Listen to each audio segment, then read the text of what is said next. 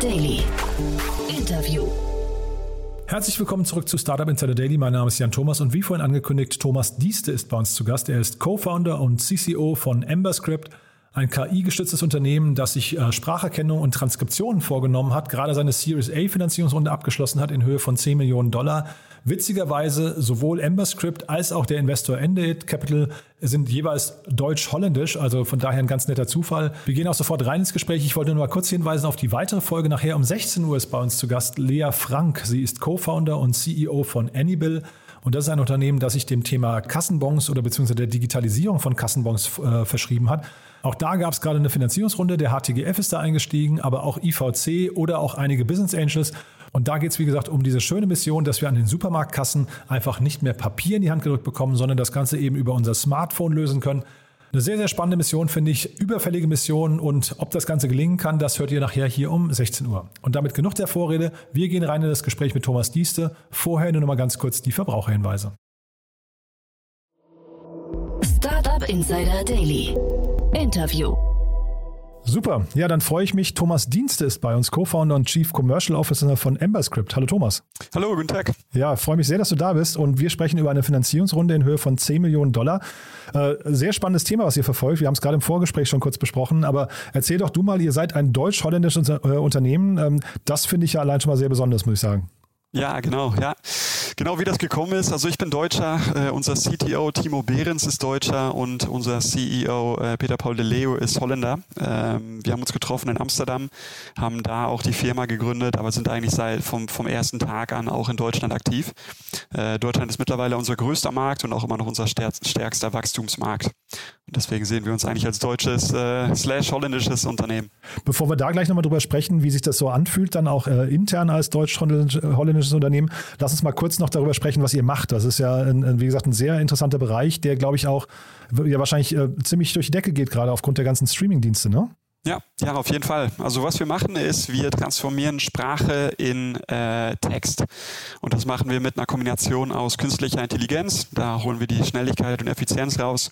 Äh, und das Ganze kombinieren wir mit menschlichen äh, Schreibkräften. Und daraus holen wir die Zuverlässigkeit und die Genauigkeit. Und äh, ja, wie du schon gesagt hast, das ist ein Markt, der recht schnell wächst, äh, wird natürlich auch getrieben durch die äh, durch das Wachstum der Streaming-Dienste, aber auch durch die äh, äh, ja, radikale Digitalisierung eigentlich, durch die äh, Corona-Pandemie. Und ich habe gesehen, ihr habt schon eine ganze Reihe wirklich an sehr spannenden Kunden gewonnen, ne? Ja, und zwar aus äh, wirklich verschiedensten Bereichen. Also viele Universitäten sind ja im Rahmen der Corona-Pandemie von äh, Null-Digitalisierung auf 100% Digitalisierung und äh, Remote äh, Learning äh, über, übergestiegen oder umgestiegen eigentlich. aber das Ganze sehen wir auch bei sehr traditionellen Industrien, wie zum Beispiel Städten und Gemeinderäten, äh, die jetzt mehr und mehr von ihren Gemeinderatssitzungen zum Beispiel als Stream aussenden. Und das sind zum Beispiel ähm, ja, Anwendungsfälle, für die wir auch Untertitel erstellen. Mhm. Und vielleicht, vielleicht kannst du uns mal erzählen, wie ihr das macht, weil ich habe gelesen, das Ganze ist KI-basiert. Ähm, welche, welche Rolle, äh, vielleicht, vielleicht kannst du uns mal kurz in diese KI-Welt mal reinführen, weil äh, ich kenne das aus der Vergangenheit. KI steht relativ häufig auf Dingen drauf und dann, wenn man genauer bohrt, ist es dann doch nur so eine halbe KI oder Machine Learning oder sowas. Magst du mal kurz beschreiben, wie ihr KI einsetzt? Ja, Klar, gerne. Ja, was ich so interessant an AmberScript finde vom, vom ersten Tag an eigentlich, ist, dass wir KI, also echte KI, tatsächlich auch einsetzen. Ähm, also was wir dafür einsetzen, ist äh, eine Disziplin, die heißt automatische Spracherkennung, Automatic Speech Recognition, und das ist eine Subdisziplin von künstlicher Intelligenz. Äh, und die Sprachmodelle äh, erstellen wir selbst. Ähm, da gibt es verschiedene Module, zum Beispiel äh, das erste Modul transformiert wirklich nur das Gesagte in geschriebenen Text. Und dann hat, hat, man noch ganz viele andere Module, zum Beispiel Interpunktion. Dann werden Kommas und Punkte und Fragezeichen zum Beispiel gesetzt. Aber um Untertitel zu erstellen, braucht man noch mehrere KI-Module. Zum Beispiel, wenn man den Text erstellt hat, möchte man den Text auch synchronisieren, sodass man den zum richtigen Zeitpunkt im Video anzeigen lässt. Und dafür haben wir ein eigenes äh, Synchronisierungsmodell entwickelt. Äh, wenn man das gemacht hat, dann will man den Text auch noch schön formatieren, sodass der Text gut lesbar ist. Und auch dafür haben wir ein eigenes KI-Modell entwickelt. Also im Endeffekt nutzen wir verschiedenste KI-Module, um den kompletten Prozess der Untertitelerstellung, soweit, wie, es geht, äh, zu automatisieren. Wie, wie ist denn euer Te ähm, Team dann aufgebaut? Ist das primär ein Tech-Team dann? Ja, also das Tech-Team besteht bei uns aus ähm, Softwareentwicklern, die eigentlich die gesamten User-Interfaces und die Plattform entwickeln, aber auch ein, äh, wir nennen das interne Science-Team. Und im Science-Team äh, haben wir ähm, ja, Data Scientists und verschiedene Sprachwissenschaftler, die dabei zusammenarbeiten, um, um diese KI-Module zu entwickeln. Hm. Und ähm, jetzt vielleicht mal die Kunden, die ihr äh, schon gewonnen habt, äh, kann ich mir vorstellen, das ist jetzt quasi, ihr seid am Skalieren jetzt gerade, das ist ein Thema, was dann auch sehr sales-heavy ist oder ist das, äh, also ist das so eine Enterprise-Sales-Geschichte oder ist man da eher auf kleinen Kunden mit kleinen Tickets, die dann, weiß nicht, in Subscription, ich, ich habe euer Pricing-Modell nicht vor Augen, aber äh, vielleicht kannst du uns da mal kurz ein bisschen durchführen.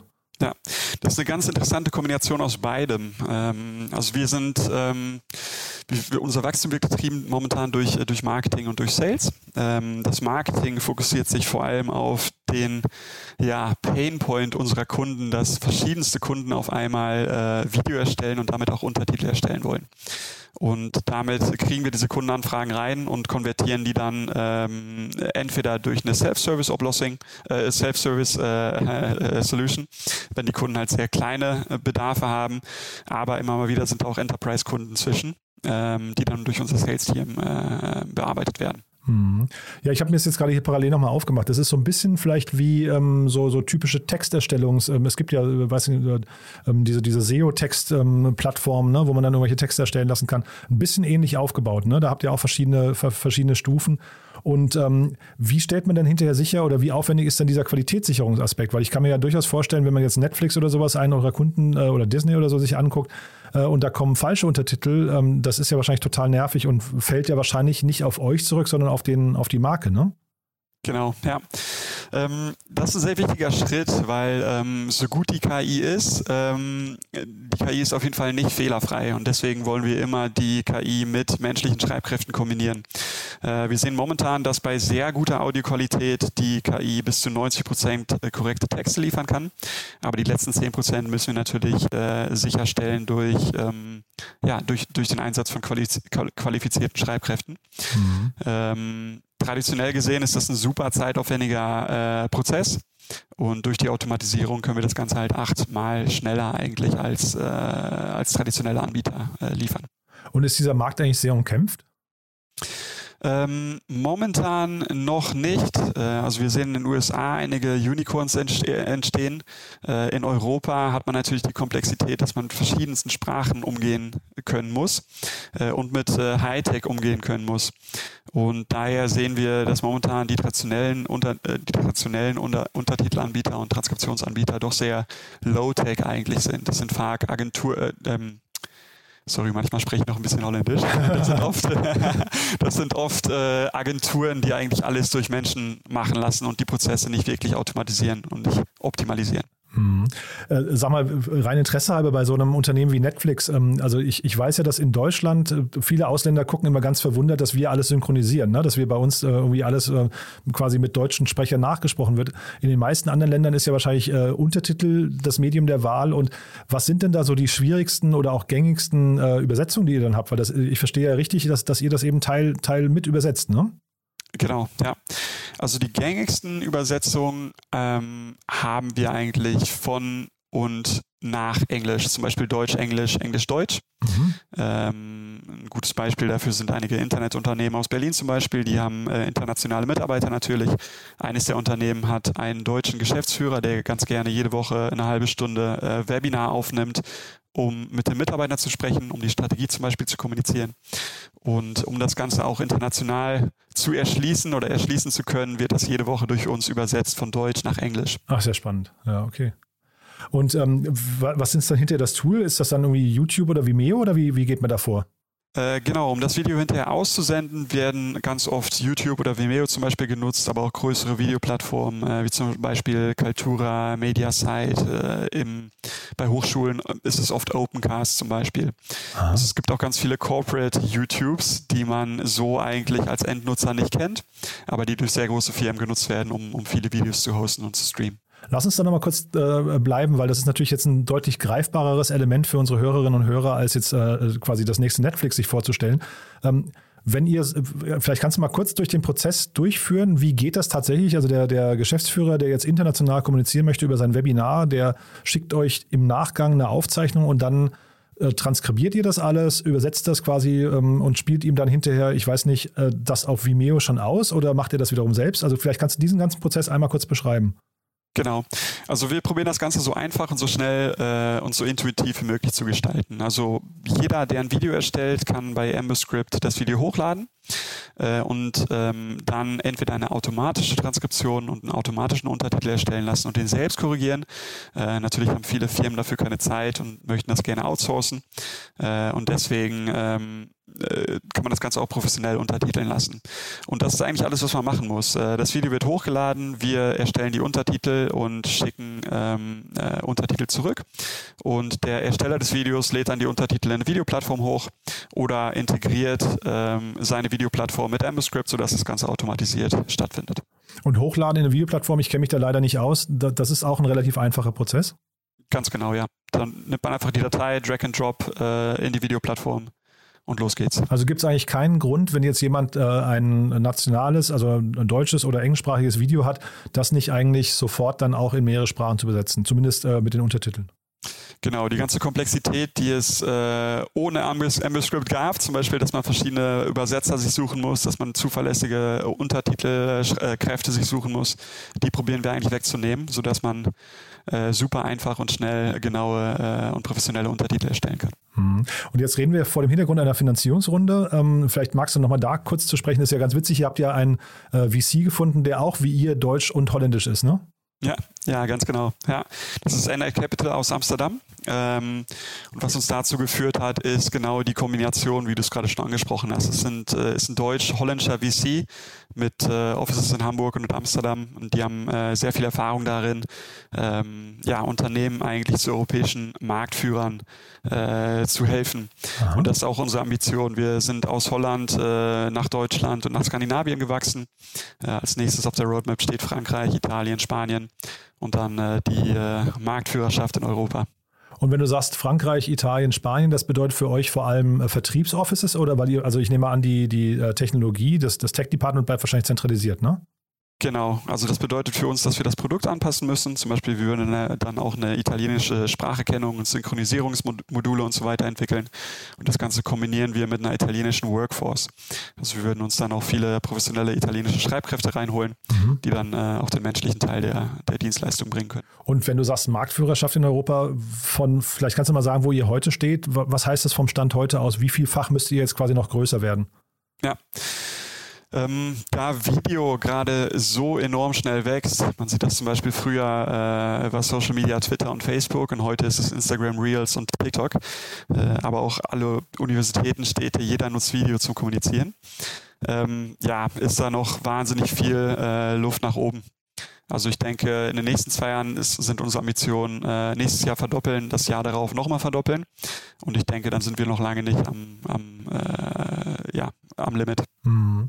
Und dann lass mal vielleicht nochmal ganz kurz, ich, also auch wenn du jetzt wahrscheinlich sagen wirst, da denken wir noch nicht drüber nach, aber man tut es als Founder ja doch irgendwie, der Exit-Kanal, ist das hinterher äh, so ein Disney und Netflix, die euch mal kaufen oder eher so ein richtig großes Medienkonglomerat, äh, also traditionelle Medienhäuser, vielleicht wie ein BBC oder was weiß ich was? Oder ähm, wo, also wer könnte euch noch kaufen? Ja. Gute Frage. Also wie gesagt, denken wir noch nicht aktiv drüber nach. Äh, erstmal ist jetzt der Weg vorwärts, äh, selbst zu wachsen. Aber das können entweder genau, wie du schon sagtest, große Medienkonzerne sein. Äh, das können äh, auch ja Übersetzungskonzerne sein äh, oder aber auch ähm, äh, ja, sowas wie Netflix oder BBC. Mhm. Du, dann lass uns vielleicht nochmal zum Schluss, ähm, wie gesagt, dieses Deutsch-Holländische finde ich so spannend, äh, nochmal kurz über eure Teamkultur sprechen. Wie, wie schwierig ist das denn so ein, von Anfang an äh, in, in zwei Ländern oder, also du sagtest ja, Amsterdam war quasi eure Keimzelle, aber ihr seid ja relativ schnell dann auch ähm, quasi äh, in, in zwei Ländern groß geworden. Und ich vermute mal, dass dann eure Hauptsprache wahrscheinlich weder Deutsch noch Holländisch war, sondern wahrscheinlich eher Englisch, ne? Ja, ganz genau. Ja. Also was ähm, was sehr viel Spaß macht, ist, dass wir in unserem äh, Unternehmen mittlerweile 25 verschiedene Nationalitäten haben. Also das sind viele Deutsche, viele Holländer dabei, aber auch ganz viele äh, Leute aus anderen Ländern, zum Beispiel aus dem Iran, aus Zimbabwe, aus äh, Frankreich, Italien, äh, Russland und so weiter. Und das Ganze ist echt so eine, äh, eine sehr internationale Kultur. Aber gerade das Deutsch-Holländische funktioniert ähm, nach meiner Auffassung sehr gut, weil die deutsche Arbeitsmentalität und Pünktlichkeit und so weiter sehr gut gut eigentlich äh, zusammengeht mit der holländischen Unkompliziertheit und Direktheit. Mhm. Und das, ähm, ja, da haben wir eine Art eigene Firmenkultur rausgebaut und das funktioniert bisher super gut. Mhm. Außer beim, beim Fußball gucken wahrscheinlich, ne? genau, das ist mal so, eine, so, ein, so ein kritischer Moment. cool, Thomas. Du, dann von meiner Seite aus sind wir durch. Haben wir aus deiner Sicht was Wichtiges vergessen? Ähm, nee, ähm, ich denke, die nächste Zeit wird für MScript super spannend. Äh, wir wachsen wahnsinnig schnell. Ähm, Und sucht wahrscheinlich suchen, auch Leute, ne? Ganz genau. Wir suchen auch in Deutschland äh, verschiedene Profile. Ähm, deswegen auf unserer Website ambuscript.com äh, auf der Karriereseite stehen äh, auch viele deutschsprachige ähm, ja, Job Descriptions. Also wenn einige Zuhörer gerade auf der Suche sind nach einer neuen Herausforderung, äh, gerne mal da, da nochmal nachschauen. Startup Insider Daily. One more thing. Präsentiert von OMR Reviews. Finde die richtige Software für dein Business. Thomas, du dann vielen Dank erstmal für das tolle Gespräch. Wir haben ja noch eine Kooperation mit OMR Reviews, wo wir unsere ganzen Gäste immer bitten, nochmal kurz ihren, ja, ihr Lieblingstool oder ihren Geheimtipp nochmal zu verraten. Und da bin ich sehr gespannt, was du mitgebracht hast. Ja, ich musste kurz drüber nachdenken, aber eins der Tools, die ich seit einigen Monaten am meisten nutze, ist äh, Miro. Und das ist eine digitale Whiteboarding-Plattform, die wir intern nutzen, um zum Beispiel verschiedene Brainstorms ähm, zu äh, facilitieren. Und was mir daran so gut gefällt, ist, dass das Tool super intuitiv ist und dass es gerade ähm, extrem gut dabei hilft, wenn man nicht miteinander im gleichen Büro ist, äh, einfach mal Dinge zu visualisieren, Prozesse zu visualisieren und äh, miteinander zu kreativen äh, Lösungsansätzen zu kommen. Ich frage ja, wir kennen Miro auch ganz gut, ähm, wurde auch hier schon mal vorgestellt. Ich ähm, frage mich gerade, wie ihr das gemacht habt, bevor ihr Miro genutzt habt, weil ihr seid ja wahrscheinlich vorher schon sehr oft in nicht, nicht im gleichen Büro gewesen, ne? Ja. Ja, vorher haben wir öfter mal äh, Google Sheets genutzt, was natürlich nicht super visuell ist und nicht super kreativ. Aber was äh, für Ex-Berater, die wir, die wir viel sind in unserem Unternehmen, sehr gut funktioniert. Aber Miro hat da schon deutlich geholfen. Das Segment One More Thing wurde präsentiert von OMR Reviews. Vergleiche Business Software mit Hilfe von tausenden echten Nutzerbewertungen. Alle weiteren Informationen auf omr.com/reviews. Thomas, vielen, vielen Dank, dass du da warst. Äh, wirklich sehr spannend, was ihr macht. Ich kann mir vorstellen, also jetzt mit den, äh, ich weiß, jeder sucht Talente, deswegen kann das sein, dass das zu nichts führt, aber ich äh, kann mir durchaus vorstellen, dass viele Leute Lust haben, das mal auszuprobieren, was ihr da macht, gerade wenn sie über Video kommunizieren. Von daher bin ich sehr gespannt und lass uns mal in Kontakt bleiben. Wenn es bei euch Neuigkeiten gibt, sag gerne Bescheid, ja? Sehr gerne. Vielen Dank fürs Interview. Startup Insider Daily, der tägliche Nachrichtenpodcast der deutschen Startup-Szene. Ja, das war Thomas Dieste, der Co-Founder und CCO von Emberscript. Ich hoffe, es hat euch Spaß gemacht. Ich fand es ein super spannendes Thema. Und ja, kurz noch der Hinweis auf nachher. Um 16 Uhr, wie gesagt, nicht verpassen. Die Digitalisierung des Kassenbons steht auf unserem Programm. Lea Frank ist bei uns, Co-Founderin und CEO von Annibal. Ein ganz tolles Gespräch geworden, kann ich euch nur empfehlen. Und es ist ja irgendwie ein Thema, das geht nicht nur die Startup-Welt an. Das Unternehmen ist sehr, sehr innovativ, hat gerade eine Finanzierungsrunde abgeschlossen. Es geht uns alle an, weil jeder von uns fast jeden Tag einkaufen geht. Insgesamt im Schnitt jeder von uns 250 Einkäufe pro Jahr. Und bei jedem muss man momentan noch einen Papierbon in die Hand gedrückt bekommen. Wie lange das noch so sein wird und ob das überhaupt noch notwendig ist, das hört ihr nachher hier um 16 Uhr. Bis dahin, alles Gute, euch noch einen wunderschönen Tag und ja, hoffentlich bis nachher. Ciao, ciao.